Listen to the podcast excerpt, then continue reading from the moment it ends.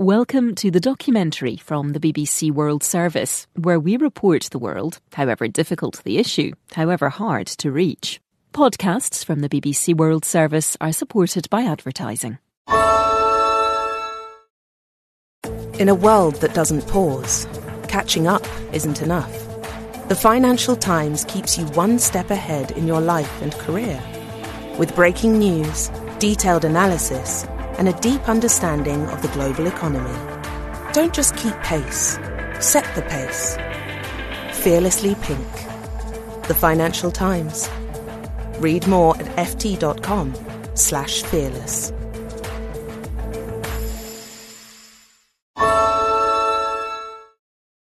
We lost our humanity. We lost our dignity. We got punished for something we did not do. Amazing Sports Stories from the BBC World Service tells the story of the Black 14. Our young lives were flipped upside down. Search for Amazing Sports Stories wherever you get your BBC podcasts. My name is Michael Mering Jok. I come from the Kenyah tribes. Michael Jok is an Indigenous leader in Sarawak in Malaysian Borneo, and his family have lived in the rainforest Belaga River region for generations. I know where my father's land is, but I know where, on which stream, on which river, my parent farm. So in order to recognize that, basically what they do was, beside building a small hut on the land, they will plant trees. For example, fruit trees like durian, rambutan, and any other fruit trees that can last. But in recent years, Indigenous people like Michael have struggled to defend themselves against timber and palm oil companies trying to turn them off their traditional land. Now, Michael is fighting back. Modern technology is allowing his community to map their Indigenous land for the first time. The new technology with drones or even the satellite just make life much easier for us. We locate where the logging and uh, the oil palms or wherever mountains or very important uh, location, historical uh, place where we cannot reach. And activists are finding new sources of support on social media. But the forces they're up against are fighting back, finding new ways of their own to try and gain control of the narrative. Whether they're privately hired by the companies or whether they're state actors, the output is the same. Their role is basically to paint or to provide the narrative of the state. I'm Jackie Wakefield, and this is the documentary. On BBC Trending, we're looking at how power is being used and misused online around the world.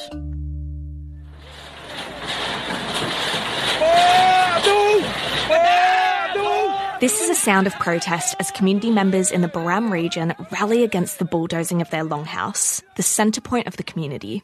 Scenes like this have been taking place since the 1980s, when timber companies first came to villages like Michael's. Then, in the mid 2000s, the drive for cheap, more sustainable fuel created a huge demand for palm oil, accelerating deforestation in Malaysia and Indonesia. While palm oil has lifted some out of poverty, many locals have not seen payoffs and instead have witnessed only environmental destruction on their traditional land. So usually they will come to the village and say that, oh, government have given us the license. So therefore we have rights to cut the trees. We have right to develop the land. For centuries, Indigenous communities have relied on oral history, passing down stories of their land to younger generations to demarcate their territory. However, when it comes to gaining wider recognition, the boundaries can be hard to prove. That's where mapping comes in. Michael helps to lead these efforts on the ground. I know where the boundary of my longhouse based in the river, the one downriver and the upstream. I know basically where it is without even going into the ground. So what we call whatever we have in the mind is now put into practical by going into the ground Using new tech, Indigenous groups like Michael's, backed by international NGOs, are now mapping out their lands. Techniques like GPS, detailed satellite imagery, and in some cases drone photography are all employed to document the land as accurately as possible.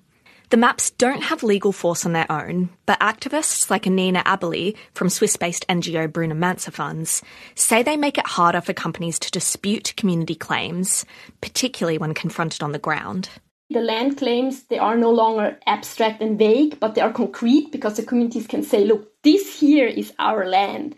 And so suddenly these kind of vague claims become real and communities have something to support their claims. Communities can also monitor logging activities using remote sensing, which includes cameras or alerts that help them detect when a company is in their claimed territory.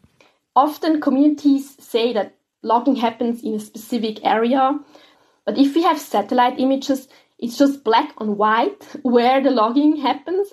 But community members told me despite the maps, it's difficult to get their concerns heard. I spoke to Professor James Chin, an expert in governance and media in Malaysia, to find out why. In the last 20 years, the indigenous people in Sarawak were not able to get their message about their fight for their traditional lands because media traditionally in Sarawak and the whole of Malaysia has been controlled by the governments. He tells me timber and palm oil companies have a close relationship with the media. That very often the same timber stroke plantation companies will buy advertising space in newspapers. In the case of Sarawak, sometimes it's even worse because the biggest newspaper group in Sarawak is also one of the major palm oil plantation players. The Borneo Post, Sarawak's biggest newspaper, is owned by subsidiaries of a large timber company. We asked the newspaper for a response to James's claims. In a statement, they said shareholders and directors provided guidelines to editorial staff, which they said included direction on accurate and balanced reporting. They also said they strived for fairness in everyday reporting. But recently, land rights activists have found a way to get their message out. Social media is becoming a major platform for marginalized indigenous groups around the world to get together to support each other as they fight for their rights and to reclaim their heritage and traditions. Like other activists in a social media age, local campaign groups have discovered the power of the hashtag. In 2021, Celine Lim, director of Indigenous led group Save Rivers, started a campaign called hashtag Stop the Chop. So the gist of Stop the Chop was really that to be able to actually bring the stories from the grassroots to the, is these international consumers. Save Rivers alleged Malaysian timber giant Samling was undertaking logging activities in the Baram region of Sarawak without proper consent from the community. Due to the remote sensing and mapping, the local community noticed Samling's activities quickly.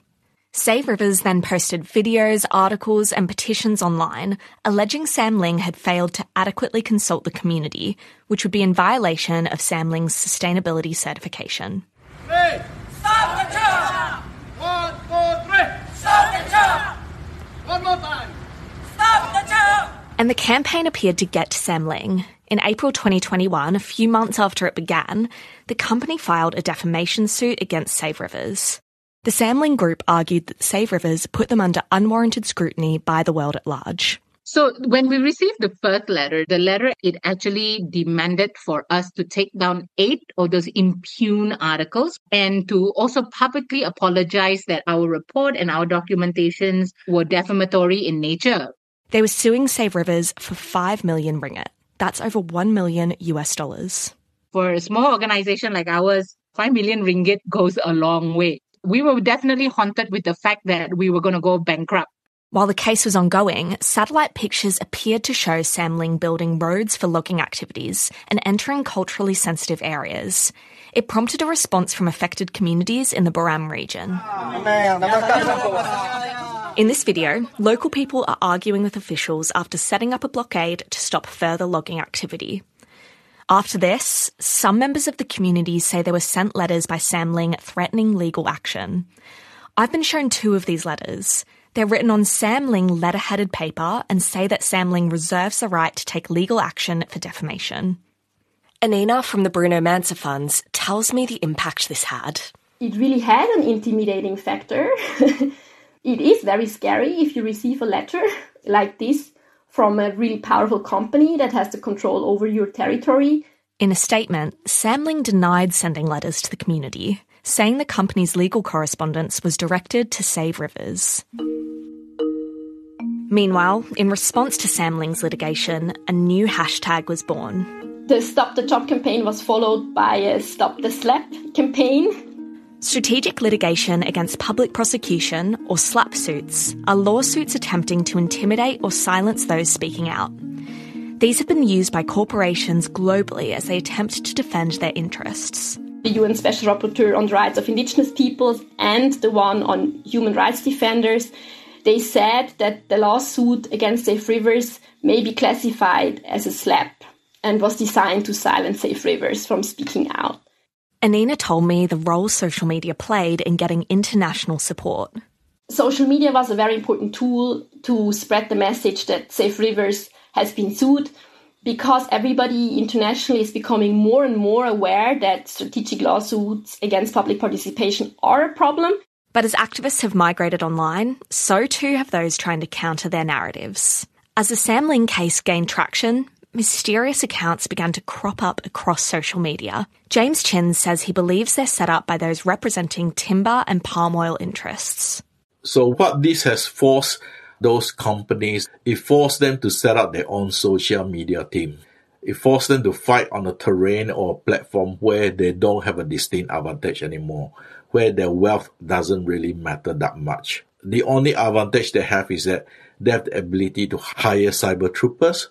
Cyber troopers, James says, are people paid to disseminate certain narratives on social media. Whether they're privately hired by the companies or whether they're state actors, the output is the same. Their role is basically to paint or to provide the narrative of the state, to provide a very, very positive picture of what is happening. James pointed out some of these accounts to me. All of them had anonymous pictures, and they were often just a few months old. They predominantly posted about land rights, often saying things like, the Indigenous activists are anti development. So they tend to provide counterfactual stuff to negative postings. So, for example, there might be a posting about, you know, a timber blockade, and in the comment section, that individual will probably write something like, These people are breaking the law. Law and order is very important. But pressure on Samling continued to mount. Then, in March, a new voice joined the online battle. But unlike cyber troopers, they weren't anonymous suddenly there was this indigenous advocacy NGO that started speaking in the media, and nobody before had ever heard of them. The group was quoted by a handful of local media outlets defending Samling and a local politician who'd voiced support for their activities. They were called Advocacy Pribumi, so this means indigenous advocacy, and they criticized save rivers. In one article, there's a picture of a man in a polo shirt. He's staring directly into the camera. His name is cited as Nigel Raymond, and he's described as the director of this NGO. Here's one of the quotes he gave in an interview with a newspaper, voiced by an actor. I have lived in this community all my life and I have personally witnessed the development and progress throughout the years because the logging industry has provided our people with jobs. Does Save Rivers want indigenous communities like ours to return to nomadic lifestyles or live hand to mouth by banning logging completely? Despite his claims that he was from the Baram community, no one we spoke to had heard of the NGO or Nigel Raymond before the Samling case. In fact, Nigel seems not to have any online presence outside of the NGO's social media accounts at all. There was also no trace online of this NGO before they spoke about Samling, so I looked into their registrations. On the 13th of March last year, a few days before their first media appearance, the domain for their website was registered and an account was created on Facebook. The registered website creator has an email address belonging to Maliquest, a public relations firm based in the Malaysian capital, Kuala Lumpur. Maliquest has a slick website boasting a number of high profile clients and campaigns. One of their clients was the Malaysian vape industry, in Maliquest marketing materials, they said they'd set up an advocacy website called Advocacy of Vape. While they don't mention Advocacy Pribumi, it seems to be a similar strategy.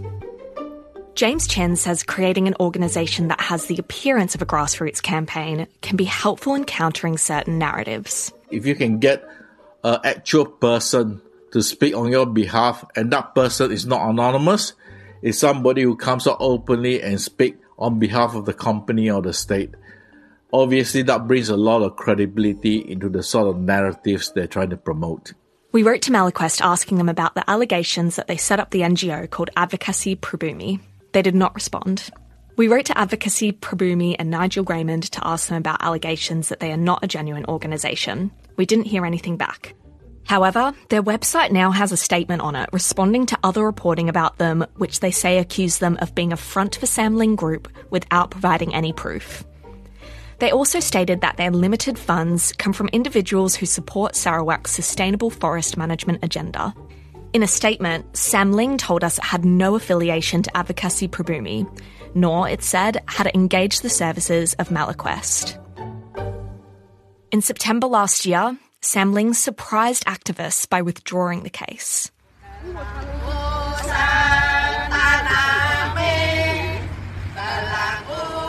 This is a sound of the community singing and celebration outside the courthouse. In the end, Save Rivers didn't have to delete any of their communications and they didn't have to apologize as Samling requested. They didn't have to pay anything to Samling. So this is a huge victory. As we looked around, there was a sense of celebration in the air, definitely a sense of relief. Celine says maps and satellite tracking played a huge role in bolstering their claims, and it gave them the confidence to stand their ground against Malaysia's biggest timber company. In its statement to the BBC, Samling said the company strictly adhered to certification standards for sustainable forest management under the Malaysian Timber Certification Council. They said active engagement with communities forms a fundamental aspect of their operations and was also a moral obligation. It stated litigation with Save Rivers was amicably settled and had no further comment on the case. Samling also denied awareness of anonymous social media accounts posting positively about their role in the community. We also wrote to the government asking them about the allegations of the use of cyber troopers and the control of media in Sarawak. They haven't replied. For some, having Samling withdraw their case against Save Rivers marks a turning of the tide in the battle for land rights, as communities find empowerment in new technology. 30 years ago, it was very difficult to bring information from the rainforest to the world. People had to go there. Now it's it's a lot easier with technology to understand what happens, and I think this brings a lot more attention to the situation.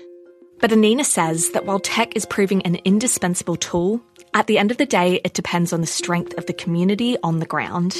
Without an active community, logging cannot be stopped on the ground, even if we have the best technology. And for Michael, there's a long way to go before Indigenous claims are more widely accepted. But he remains hopeful for the future. But are we going to give up? No, we're not going to give up.